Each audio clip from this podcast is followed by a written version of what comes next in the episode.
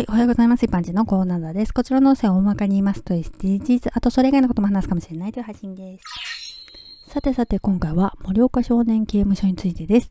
毎年盛岡少年刑務所では高村光太郎祭りを開催しているそうです。教科書に出てくるあの高村光太郎ですね。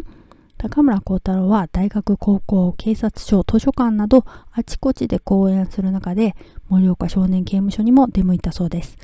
500人以上の受刑者を前に講演して心はいつでも新しくという書を送ったようです。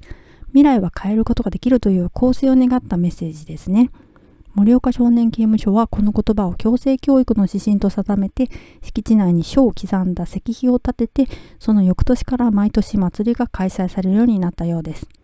心はいつでも新しくというのが構成への励みになっていると知った作詞家が感銘を受けて詩を作って作曲家が曲をつけて愛称歌を作ったそうです。これが毎日朝夕、館内放送で流れているそうです。